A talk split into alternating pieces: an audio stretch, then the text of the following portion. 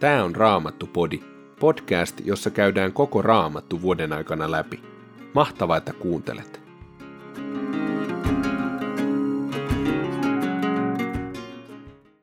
Tänään luetaan toisesta aikakirjasta luvut 17-18, kirjeestä Tiitukselle kolmannesta luvusta jakeet 8-11 ja psalmit 99 ja 100. Toinen aikakirja, luku 17. Asan jälkeen tuli kuninkaaksi hänen poikansa Josafat. Hänestä tuli maahan vahva hallitsija. Hän sijoitti joukkoja kaikkiin Juudan linnoitettuihin kaupunkeihin ja perusti varuskuntia Juudan alueelle sekä niihin Efraimin alueen kaupunkeihin, jotka hänen isänsä Asa oli valloittanut. Herra auttoi Josafatia, sillä hän vaelsi samoja teitä, joita hänen isänsä oli hallituskautensa alussa kulkenut. Hän ei palvellut baaleja, hän palveli isänsä Jumalaa ja noudatti hänen käskyjään, toisin kuin israelilaiset tekivät. Herran avulla hänestä tuli voimakas kuningas. Juudan asukkaat toivat Josafatille lahjoja, ja hän sai paljon rikkautta ja kunniaa. Hän kulki horjumatta Herran tietä ja hävitti jälleen Juudasta kukkulapyhäköt ja aseratarhat.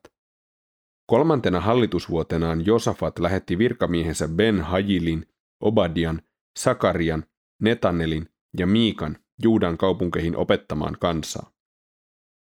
Heidän kanssaan hän lähetti leeviläiset Semajan, Netanjan, Sebadian, Asaelin, Semiramotin, Jonatanin, Adonian, Tobian ja Tob Adonian sekä lisäksi papit Elisaman ja Joramin.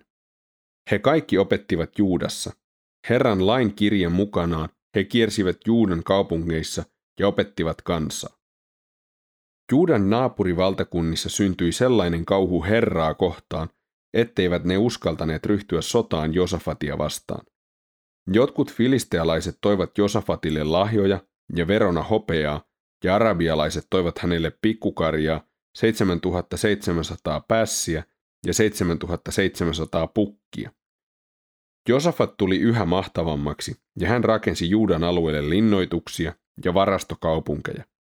Hänellä oli Juudan kaupungeissa tekeillä suuria linnoitustöitä, ja Jerusalemissa hänellä oli urheita taistelujoukkoja. Joukot oli järjestetty suvuittain. Juudassa olivat ylimpinä päällikköinä Adna, jolla oli 300 000 soturia, Johanan, jolla oli 280 000 soturia, sekä Amasja, Sikrin poika, joka vapaaehtoisesti palveli Herraa 200 000 soturin johtajana. Benjaminin heimosta oli sotapäällikkönä Eliada, jolla oli johdossaan 200 000 jousin ja kilvin aseistettua miestä. Hänen lisäkseen oli Josabad, jolla oli 180 000 taisteluvalmista miestä. Näin paljon sotaväkeä kuninkaalla oli, ja lisäksi tulivat vielä ne, jotka kuningas oli sijoittanut Juudan varuskuntakaupunkeihin. 18. luku. Josafatilla oli paljon rikkautta ja kunniaa, ja hän otti pojalleen puolisoksi Ahabin tyttären. Muutaman vuoden kuluttua hän meni käymään Ahabin luona Samariassa. Ahab teurastutti paljon lampaita ja nautoja Josafatia ja hänen seuruettaan varten ja alkoi sitten taivuttaa häntä lähtemään sotaretkelle Ramot Gileadia vastaan. Ahab, Israelin kuningas, kysyi Josafatilta, Juudan kuninkaalta, lähdetkö kanssani Ramot Gileadiin? Josafat vastasi hänelle, siinä minä, missä sinäkin, Siinä minun kansani, missä sinunkin. Minä lähden kanssasi sotaan. Josafat sanoi kuitenkin Israelin kuninkaalle, kysy sentään ensin Herran mieltä. Niin Israelin kuningas kokosi profeetat, 400 miestä, ja kysyi heiltä, tuleeko meidän lähteä sotaan Raamot Gileadia vastaan vai ei? He vastasivat, lähde matkaan, Jumala antaa kaupungin sinun käsiisi. Josafat kysyi, Eikö täällä ole enää muita Herran profeettoja, joilta voisimme kysyä? Israelin kuningas vastasi Josafatille, Yksi vielä on, jolta voisimme tiedustella Herran tahtoa, mutta minä vihaan häntä, sillä hän ei koskaan ennusta minulle hyvää, vaan aina pelkkää pahaa. Hän on Miika, Jimlan poika. Noin ei kuningas saisi puhua, sanoi Josafat. Niin Israelin kuningas huusi luokseen erään hovimiehen ja sanoi, toimita heti tänne Miika, Jimlan poika. Israelin kuningas ja Josafat, Juudan kuningas, istuivat Samarian kaupungin portin aukiolla, kumpikin istuimellaan kuninkaallisissa vaatteissaan. Kaikki profeetat olivat hurmostilassa heidän edessään. Sitkia, Kenaanan poika, pani päähänsä rautasarvet ja julisti. Näin sanoo Herra, näillä sinä pusket Syyrian kumoon ja teet siitä lopun. Samalla tavoin ennustivat muutkin profeetat. He huusivat, hyökkää Ramot Gileadiin, voitto on sinun, Herra antaa kaupungin sinun käsiisi. Lähetti, joka oli mennyt hakemaan Miikaa, sanoi hänelle, profeetat ennustavat kuninkaalle yhteen ääneen pelkkää hyvää. Toivottavasti sinä ennustat samalla tavoin ja lupaat hänelle hyvää. Mutta Miika vastasi, niin totta kuin Herra elää, minä puhun sen, minkä Jumalani sanoo. Kun Miika tuli kuninkaan eteen, kuningas sanoi, Miika, tuleeko meidän lähteä sotaan Ramot Gileadia vastaan vai ei? Miika vastasi, lähtekää vain, voitto on teidän, kaupunki annetaan teidän käsiinne. Mutta kuningas sanoi hänelle, kuinka monta kertaa minun on vannotettava sinua, ettet saa puhua minulle muuta kuin totuuden Herran nimessä. Silloin Miika sanoi, minä näin koko Israelin hajallaan vuorilla, kuin lammaslauman paimentavailla, ja Herra sanoi, näillä ei ole isäntää, palatkoon kukin rauhassa kotiinsa. Israelin kuningas sanoi Josafatille, enkö sanonut sinulle, että hän ei koskaan ennusta minulle hyvää, vaan aina pelkkää pahaa. Miika sanoi vielä, kuulkaa siis Herran sana. Minä näin Herran istuvan valtaistuimellaan, ja kaikki taivaan joukot seisoivat hänen oikealla ja vasemmalla puolellaan. Ja Herra sanoi, kuka eksyttäisi Ahabin, Israelin kuninkaan, niin että hän lähtee sotaretkelle ja kaatuu Ramot Gileadissa. Yksi vastasi yhtä, toinen toista, kunnes tuli esiin muuan henki. Se asettui Herran eteen ja sanoi, minä eksytän hänet. Millä tavoin, kysyi Herra. Henki vastasi, minä lähden sinne ja menen valheen henkenä jokaisen hänen profeettansa suuhun. Silloin Herra sanoi, eksytä sinä hänet, sinä pystyt siihen, mene ja tee niin. Ja niin on käynyt. Herra on lähettänyt valheen hengen näiden profeettojasi suuhun. Onnettomuuden hän on sinun osallesi määrännyt. Silloin Sitkia, Kenaanan poika, tuli siihen. Hän löi Miikaa poskelle ja sanoi, olisiko muka Herran henki poistunut minusta ja alkanut puhua sinun kauttasi? Miika vastasi, sinä huomaat sen sinä päivänä, jolloin juokset huoneesta toiseen etsien piilopaikkaa. Israelin kuningas sanoi silloin, ottakaa Miika kiinni ja viekää hänet kaupungin päällikön Amonin ja kuninkaan pojan Joasin luo. Sanokaa heille, että kuninkaan käsky on tämä. Mies on pantava vankilaan ja hänelle on annettava vain vähän vettä ja leipää, kunnes minä palaan onnellisesti takaisin.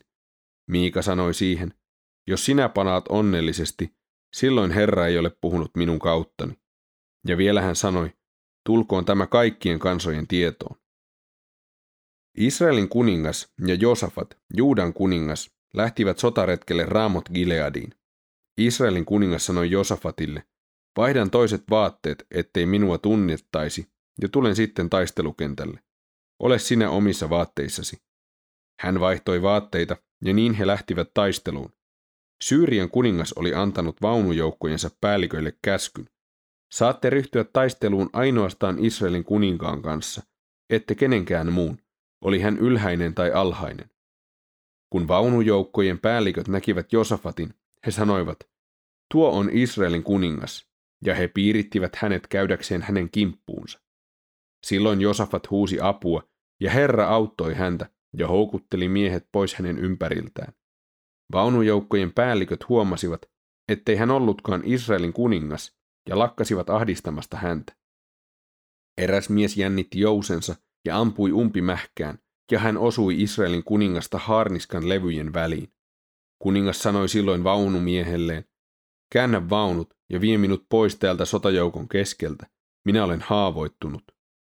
Mutta taistelu riehui koko päivän kiivaana, ja niin Israelin kuningas joutui olemaan vaunuissaan taistelukentällä iltaan asti.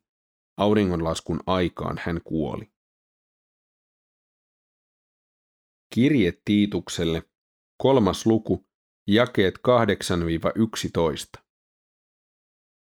Tämä sana on varma, ja haluan sinun tähdentävän näitä asioita, jotta ne, jotka uskovat Jumalaan, tekisivät ahkerasti hyvää. Tällainen on ihmisille hyväksi ja hyödyksi. Vältä typeriä väittelyitä, sukuluetteloita sekä lakia koskevia riitoja ja kiistoja, sillä ne ovat hyödyttömiä ja turhia. Karta harhaoppista ihmistä, kun ensin olet orientanut häntä kerran tai kahdesti. Sinähän tiedät, että tuollainen ihminen on kieroutunut ja tekee syntiä. Hän tuomitsee itse itsensä. Psalmi 99 Herra on kuningas, vaviskaa kansat. Hän on kuningas, hänen istuintaan kannattavat kerubit, vavahda maa. Suuri on Herra, Sionin Jumala, hän on kaikkien kansojen yläpuolella. Ylistäkää hänen nimeään, kansat. Hän on suuri ja pelättävä, hän on pyhä. Sinä väkevä kuningas rakastat oikeutta. Sinä loit oikeudenmukaisuuden, sinä opetit Israelille oikeuden ja vanhurskauden. Ylistäkää Herraa, meidän Jumalaamme, kumartukaa hänen valtaistuimensa eteen, hänen jalkojensa juureen, hän on pyhä. Mooses ja Aaron olivat hänen pappejaan, Samuel huusi avuksi hänen nimeään. He huusivat Herraa, ja hän vastasi. Pilvi patsaasta hän puhui heille, ja he pitivät käskyt ja säädökset, jotka hän heille antoi. Herra meidän Jumalamme, sinä vastasit heille, sinä annoit heille anteeksi, vaikka rankaisitkin heitä heidän teoistaan. Ylistäkää Herraa, meidän Jumalaamme, kumartukaa hänen pyhää vuortaan kohden. Herra, meidän Jumalamme, on pyhä. Psalmi 100. Kiitos psalmi. Iloitse maa, kohottakaa riemuhuuto Herralle. Palvelkaa häntä iloiten, tulkaa hänen eteensä riemuiten. Tietäkää, että Herra on Jumala. Hän on meidät luonut, ja hänen me olemme, hänen kansansa, hänen laitumensa lampaat. Tulkaa hänen porteilleen kiittäen, hänen esipihoilleen ylistystä laulaen.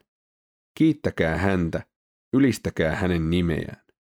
Hyvä on Herra, iäti kestää hänen armonsa, hänen uskollisuutensa polvesta polveen.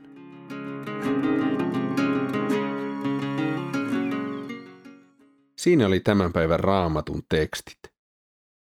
Kirjeessä Tiitukselle kolmannessa luvussa jakeessa kahdeksan kristittyjä, eli uskovia, kehotetaan tekemään ahkerasti hyvää.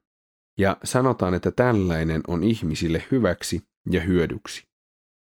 Hyvän tekeminen koituukin hyödyksi sekä sille, joka tekee hyvää, että niille, jotka päätyvät näiden hyvien tekojen kohteeksi. Se pitää sisällään molemminpuolisen siunauksen. Heti seuraavassa jakeessa sanotaan kuitenkin, että vältä typeriä väittelyitä, sukuluetteloita sekä lakia koskevia riitoja ja kiistoja, sillä ne ovat hyödyttömiä ja turhia. Eli meillä on vaarana ajautua sellaisiin väittelyihin, jotka saattaa koskea uskonnollisia ja hengellisiäkin asioita, mutta näistä sanotaan, että osa tällaisesta väittelystä on ihan hyödytöntä ja turhaa. Onkin siis olemassa tilanteita, jolloin hyvän tekeminen on paljon tärkeämpää kuin se, että me ollaan oikeassa. Ajaudutko sä helposti väittelyihin? Miten sä voisit tehdä hyvää sun lähellä oleville ihmisille sen sijaan, että väittelisit heidän kanssaan? Raamattupodin sulle tarjoaa Opko ja kuunnella voit muun muassa Spotifysta, Apple Podcastsista ja yleisistä podcast-sovelluksista niin kuin Castboxista, Pocketcastsista ja Podcast Addictista.